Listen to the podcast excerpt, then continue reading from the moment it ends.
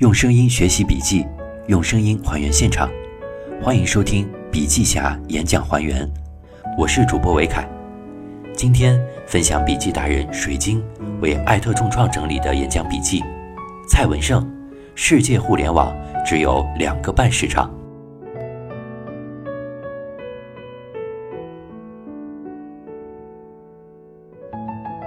尊敬的各位来宾。各位投资同行，还有我们可爱的创业者，下午好。今天我们把 Asia Beat 亚洲创业大赛放在厦门这个地方，我觉得特别有意思，而且放在集美这个地区。这里是集美新城，其实我也是今天第一次来，刚来的时候转了一下，非常惊讶，没有想到厦门岛外都可以建得这么的漂亮。厦门有一个地方叫鼓浪屿，是厦门地标。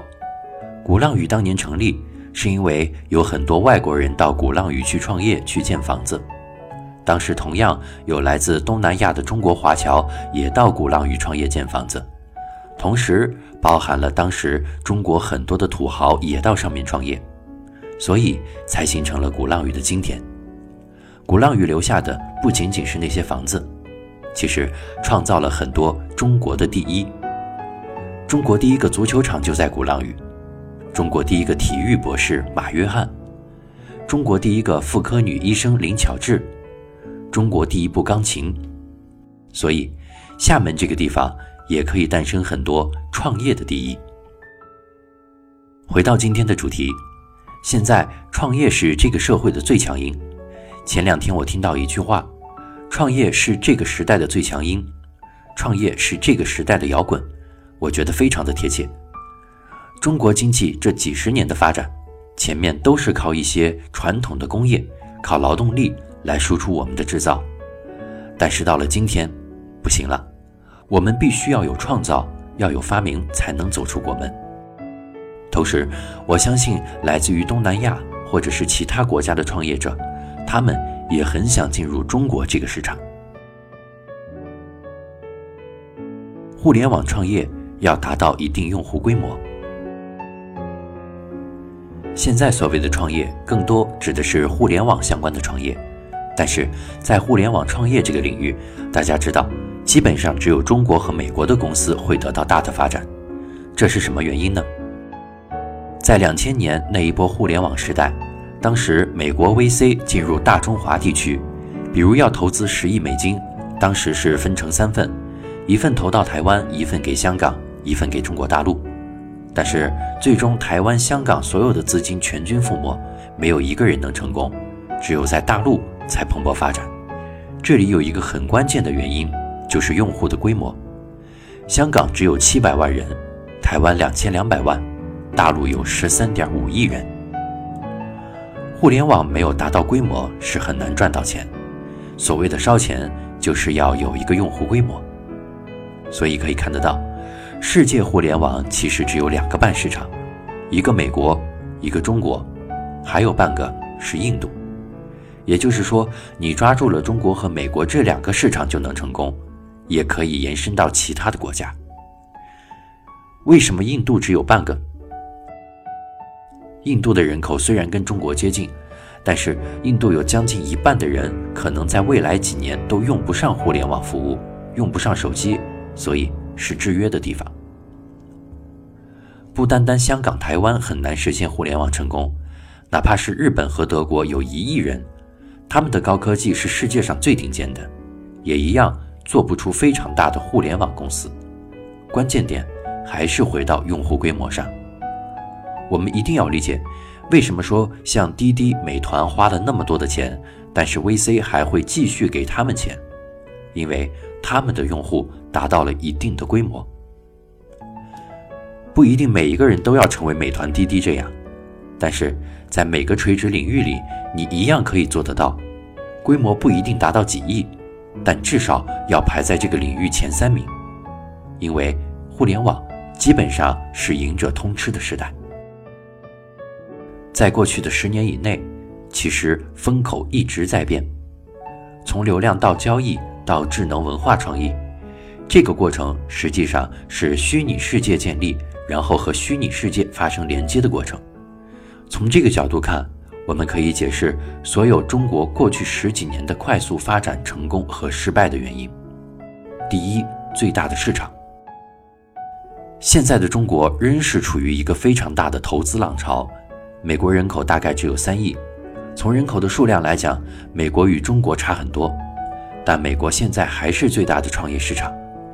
虽然人口只有三亿，但他们基本上是高消费、高素质的市场。中国前面这十几年的发展，东部沿海快速成长起来，但同时还有四线、五线的城市非常值得扩充，比如在美国，Twitter 现在正在没落，每个季度用户都在下降。但是中国的微博，二零一五年微博用户还增加了一倍，这就是中国和美国最大的不同，因为中国还有四五线的城市在开始使用微博，在座的很多人可能已经不用微博了，但是为什么微博用户还在继续增长？你会觉得这是不是作假？不是的，比如我的母亲六十多岁，直到二零一五年才开始用微博。用来看信息，或者跟他的一些同龄人互相分享，这就是中国。第二，最活跃的资本环境，在两千年，也就是十一年前，当时全世界的 VC 在中国抱着试试看的心态，但是后来随着中国的发展，从三大门户到 BAT 互联网公司的崛起，基本上吸引了全世界最顶尖的 VC，包括资本。最近可以看到一个更明显的趋势，就是中国本土资本的崛起。以前中国人没有钱，只能拿老外的钱，这也是为什么中国的互联网基本上要在美国和香港上市。但是今天你们可以看到，中国几乎所有的概念股都在回归 A 股，说明中国本土的资本力量在崛起，而且这个数量级非常大。原来在传统产业里赚到钱的那些做服装、鞋帽、矿产、房地产、建筑的这些资金，因为找不到出路，也会涌向这个互联网资本。所以，只要你真的有创意，真的有执行能力，你不用担心拿不到钱。现在这些 VC 最苦的是找不到好项目，钱花不出去。第三，最多最努力的创业者。中国有一个非常特别的地方，我们拥有着最多最努力的创业者。不管是在美国、欧洲、亚洲，我也去过东南亚这些国家，他们的努力程度真的远比不上中国的创业者。中国的创业者一天不是干八个小时，而是几乎十六个小时，哪怕是在喝茶或者是吃饭喝酒，大家讨论还是跟创业相关的东西。这个情况你在其他国家是看不到的，甚至哪怕是在同样大中华区的台湾和香港也看不到。那么这种努力，随着这个过程也会产生大量的浪费机会。但是我们的创造能力对创业非常有帮助。中国互联网的创业在前面十多年的时间里，也就是二零一一年以前，互联网是在一九九四年开通了邮件。中国的第一波创业者是在九八年、九九年，张朝阳、李彦宏、丁磊那个时代，那时候基本上是复制美国。当时张朝阳他们带来了美国先进的互联网概念，同时也带着美元资本到中国创业。二零一一年以前，中国基本的模式是复制美国。如果要到美国上市，必须要以美国为参照标的，美国有什么，我们是美国什么。比如说。百度是美国的谷歌，淘宝被说成美国的易贝，这是第一个阶段复制美国。第二阶段，中国式创新。比如 QQ，我们知道 QQ 是 copy ICQ，但 ICQ 已经在十年前甚至更早就消失掉了。但是 QQ 在中国今天依然存在，而且依然很强大。这其实就是中国自己的创新。因为最早的 ICQ 只是一个沟通工具，但是我们的 QQ 除了沟通工具，在这上面建立了一个 Q 群，在这上面加入了 QQ 的空间，已经变得不一样了，甚至变成了有 QQ 新闻、QQ 影音下载等等，形成了一系列内容。这就是中国开始有了创新。淘宝最早是 copy 易贝，最早阿里巴巴是在 B to B，但怕易贝进入他们的 B to B，所以做了 B to C 的淘宝。在美国也可以看到易贝已经在没落，但是淘宝还非常的强大。我们再看京东，是最像亚马逊，到今天其实很多方面根本都不像亚马逊。这就是中国自己的创新。几乎所有在中国能成功的东西，都要加入中国式的创新。现在，中国从模仿开始，以前门户模仿雅虎，但再看看现在三大门户，已经和雅虎完全不一样。这里也出现另外机会，因为三大门户不像雅虎，雅虎的重点是分类信息导航，所以就给了当时创建二六五点 com 的机会。包括三六零的大部分收入是来自于三六零的导航，这其实都是中国自己的创新。第三阶段，世界开始学习中国创新。二零一零年以后进入移动互联网阶段，中国在这个方面已经取得了世界性的领先。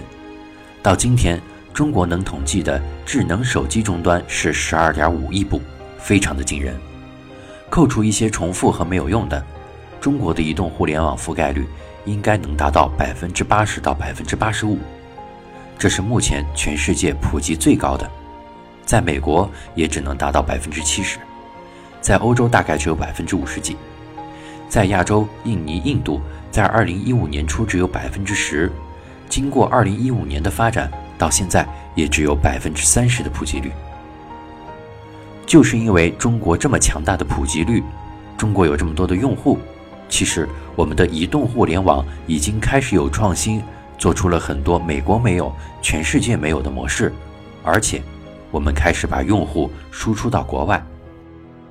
我们可以看到，第一个做这个尝试要回到两千年的时候，中国第一个在海外有用户的产品是一个下载工具，当时在全世界一百六十个国家都有它的用户，当时是一个 PC 时代。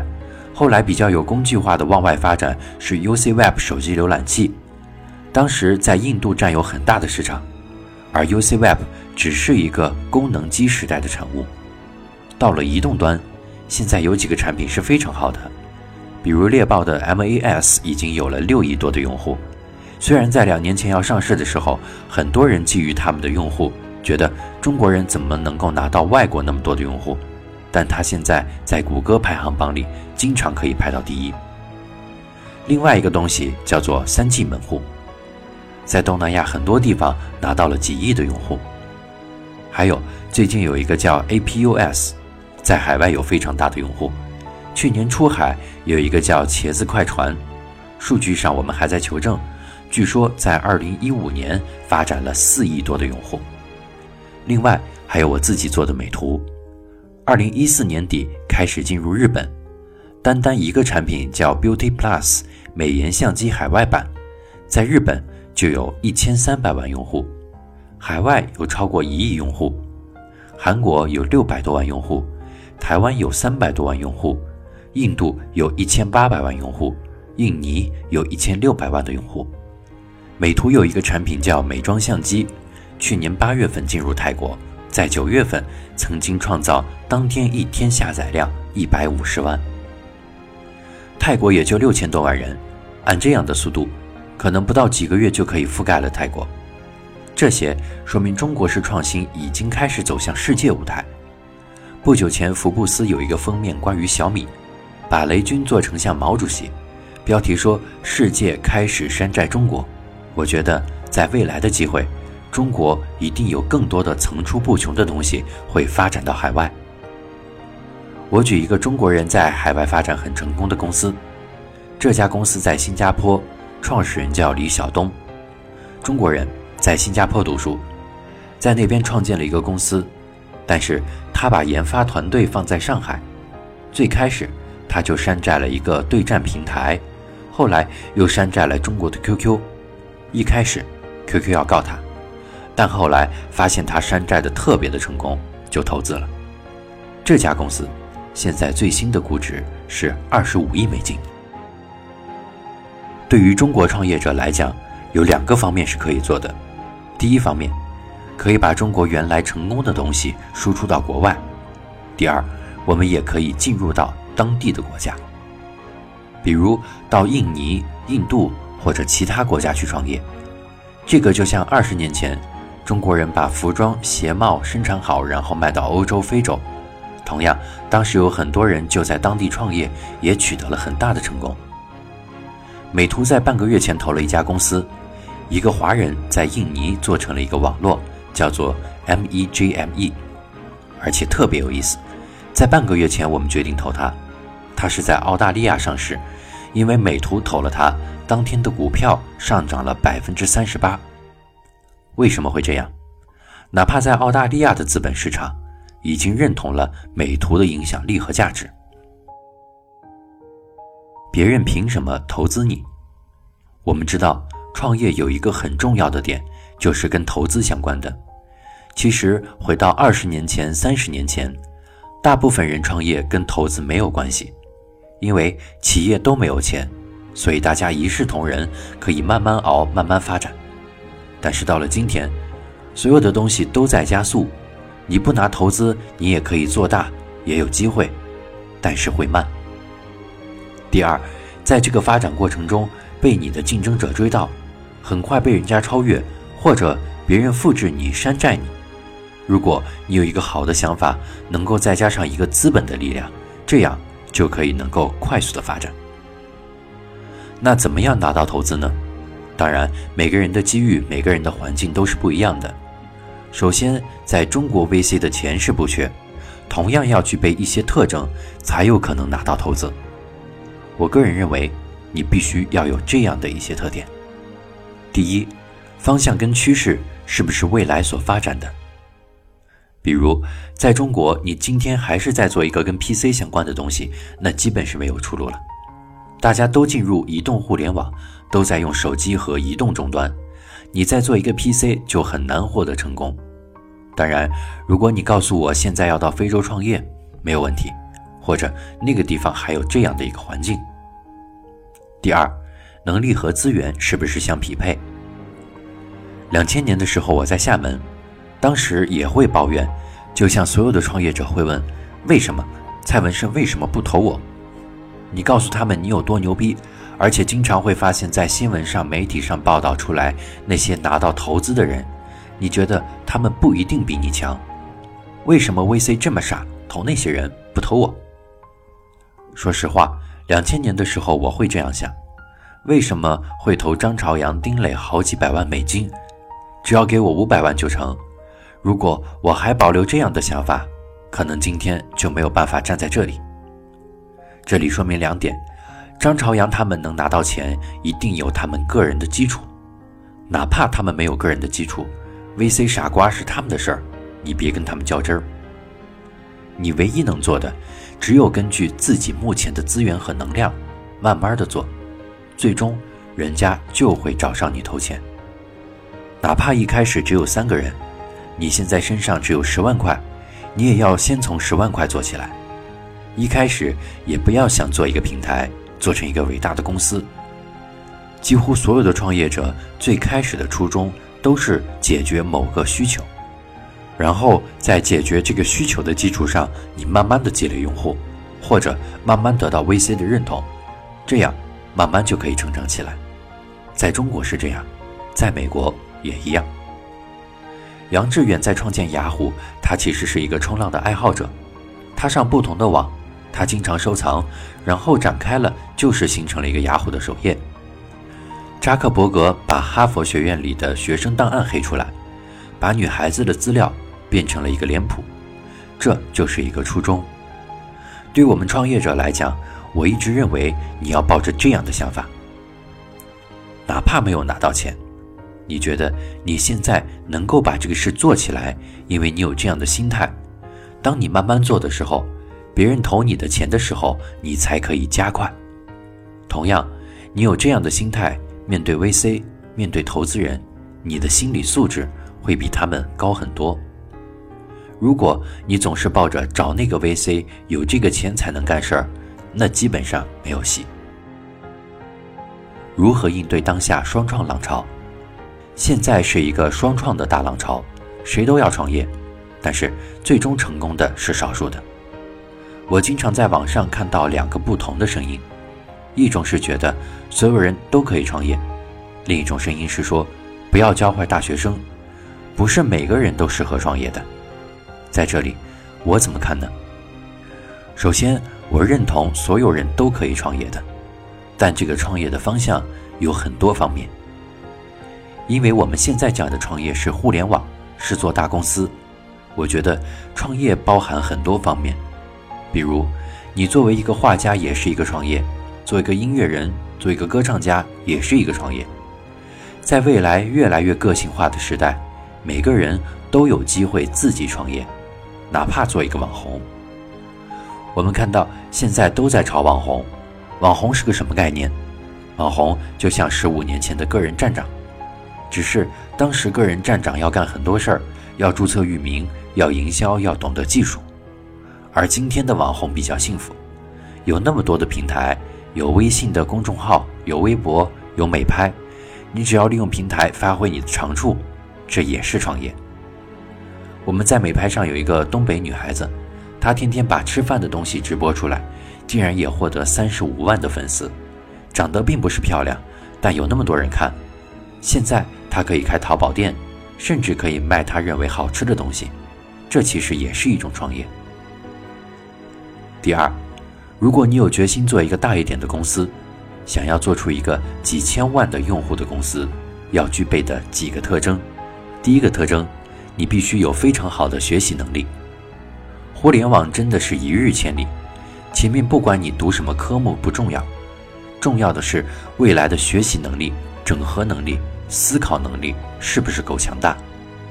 第二个特征，你要有管理组织能力。现在依靠一个人成功越来越难，除非刚才说的要做一个网红没有问题，靠个人就可以。但是如果要成为一个好一点的公司、伟大的公司，你必须要有组织能力，你必须能够吸引不同方面的优秀人才，比如你要有财务的人才。有营运能力的人才，有销售能力的人才，所以必须要有团队的能力。第三个特征，你要有忽悠投资的能力。我在这里说忽悠投资，是在说你要展示，让投资人不断的对你投钱，这也是一种能力体现。因为在快速发展的阶段，资本会决定很多的东西。在三十年前滴滴、快滴那个时代。做这种打车软件，在中国就几十家，甚至上百家。最终为什么是滴滴打败了所有人？这和融资能力非常有关系。哪怕是马云，电子商务在2002年互联网泡沫时，大家几乎都拿不到钱，只有马云非常有能力。2002年的时候，竟然可以融到八千两百万美金，所以可以度过寒冬，成为今天的霸主。互联网三大特征，我们一直谈互联网，互联网的特征是什么？我个人一直认为，其实跟我们传统产业非常大的区别。第一，类聚效应。物以类聚就是类聚，在互联网时代，有相同的观点、相同的爱好，更容易通过一个点快速的积累起来。现在的信息发达，变成赢者通吃，强者越强，回到规模化的问题。因为之前的观点，你自己喜欢某个人或事情，最多只能跟周边的人交流。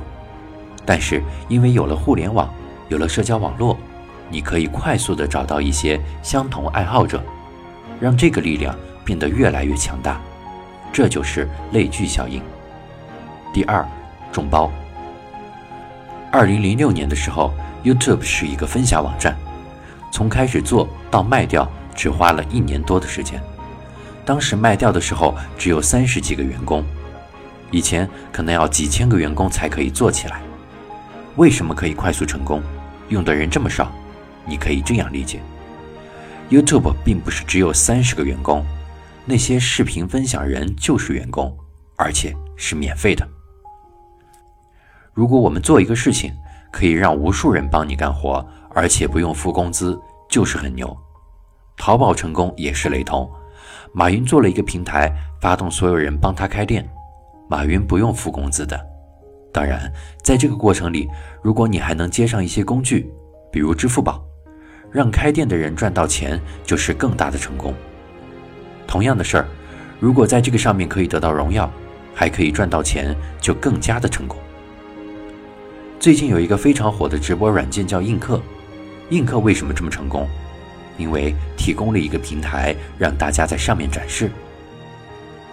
能不能发动更多人来免费帮你打工？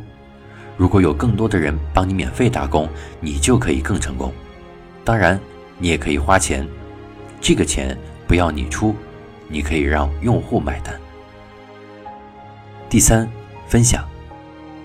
有了社交网络和分享，我们的很多生态、很多创业的结构都会发生巨大的改变。比如像 Uber 或 Airbnb。这个公司的模式在二十年前，无数人都尝试过，都想做，为什么到今天能成功呢？这就跟分享和社交网络有关。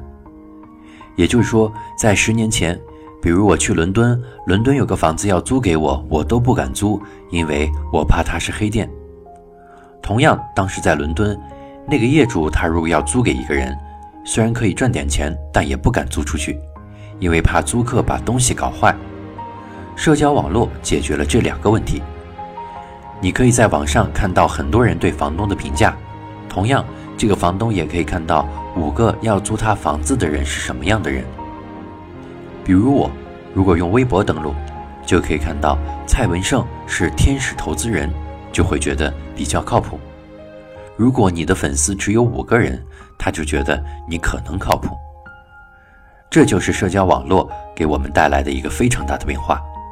我们在创业的过程当中，怎么样把分享和社交网络结合起来，就会变得更加的容易。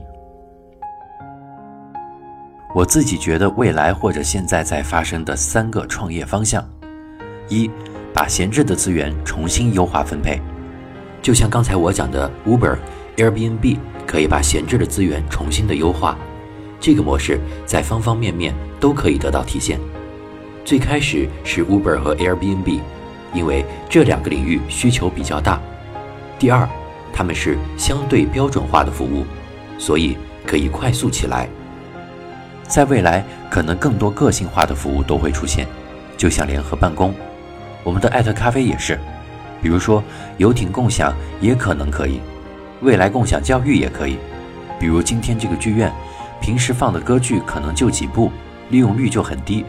你可以做成共享剧团，你可以做成各种各样的模式，所以把闲置的资源重新分配会得到很大的发展。二，把复杂的事情简易，功能单一明确。比如美图秀秀在二零零八年就是一个傻瓜的 Photoshop，你想要 P 图，但是过去软件很复杂，所以美图秀秀就做了一个简单，做成一键生成，所以就获得了无数人的喜欢。三，改造传统的商业模式，改造传统的工业模式。小米和五八到家就是这样的一个典型。我们知道，小米最早做一个手机，比如联想要做一个手机，要派出无数的市场调查人员，了解这个市场需要什么样的手机，最终定价，等定价完，让老板拍脑袋决定生产多少万台的手机，然后找明星推广，之后再铺渠道。而小米几乎把中间的流程都改变了。雷军就在微博发一个：“我要做手机了，大家有什么意见？让大家出意见。应该什么样的配件？你多少钱可以接受？大家觉得大概两千块钱可以接受，让大家交定金，这样就可以知道生产多少台的手机。生产完以后，让大家交全部的钱，从工厂直接配送到用户手里。你们可以想象。”这个流程节约了多少的成本？不说其他的，在传统领域里，你铺手机，比如联想，在中国是渠道最强大的，大概五十万个渠道。你再分发到夫妻店、柜台，中国可能要两百万个小柜台，一个柜台铺两台手机，你就要库存两百万台。所以，这就是为什么联想他们赚不到钱。五八到家是什么模式？我们知道。五八同城成功就是把报纸的分类信息搬到网上来，但是现在五八到家要做的事情就是要把五八同城干掉，因为五八同城的成功是把信息放到网上，我们会在上面找家政、租房，因为那些信息是几乎每个城市不同的家政公司、不同的房产销售公司在做的，信息会层出不穷，会产生很多虚假信息，但是用户会把这种不好的体验怪罪于五八同城，所以五八到家就统一做起来，统一品牌、服务、品质提供给大家。比如厦门家政，这一百家的家政的服务没有标准化是很难发展的。但是五八到家这样做了以后，就可以颠覆整个行业。你们可以由此联想出来，在生活当中有太多的这种模式，我们都是可以去改造它、颠覆它、简易化。最后给大家分享一张图片，这个图片是一本书，叫做《起点临近》的封面。作者雷库兹维尔，二零一二年被谷歌公司聘请为工程总监。该书讲述了智能问题的数据结构及实现的算法、人工智能的应用。谷歌这家公司，我一直认为是一家非常伟大的公司。最近的阿尔法狗，大家也可以感受到。我去过谷歌好几趟，我也把东西卖给谷歌。我觉得谷歌一直在探索未来，探索未知。前面中国互联网的创造，第一批创业者都是为了赚钱，但是现在年轻的创业者应该有更高的理想，因为你们的父辈已经帮你们积累了财富，所以不用为了生存的压力，你们是有的吃穿，所以我希望在往下的创业看到中国可以出现更多对未来、对科技的探索，创造出真正的让世界竞争的中国产品。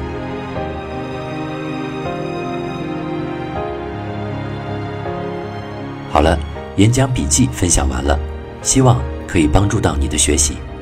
感谢你的聆听，这里是笔记侠，我是维凯。更多好笔记，请关注笔记侠微信公众账号。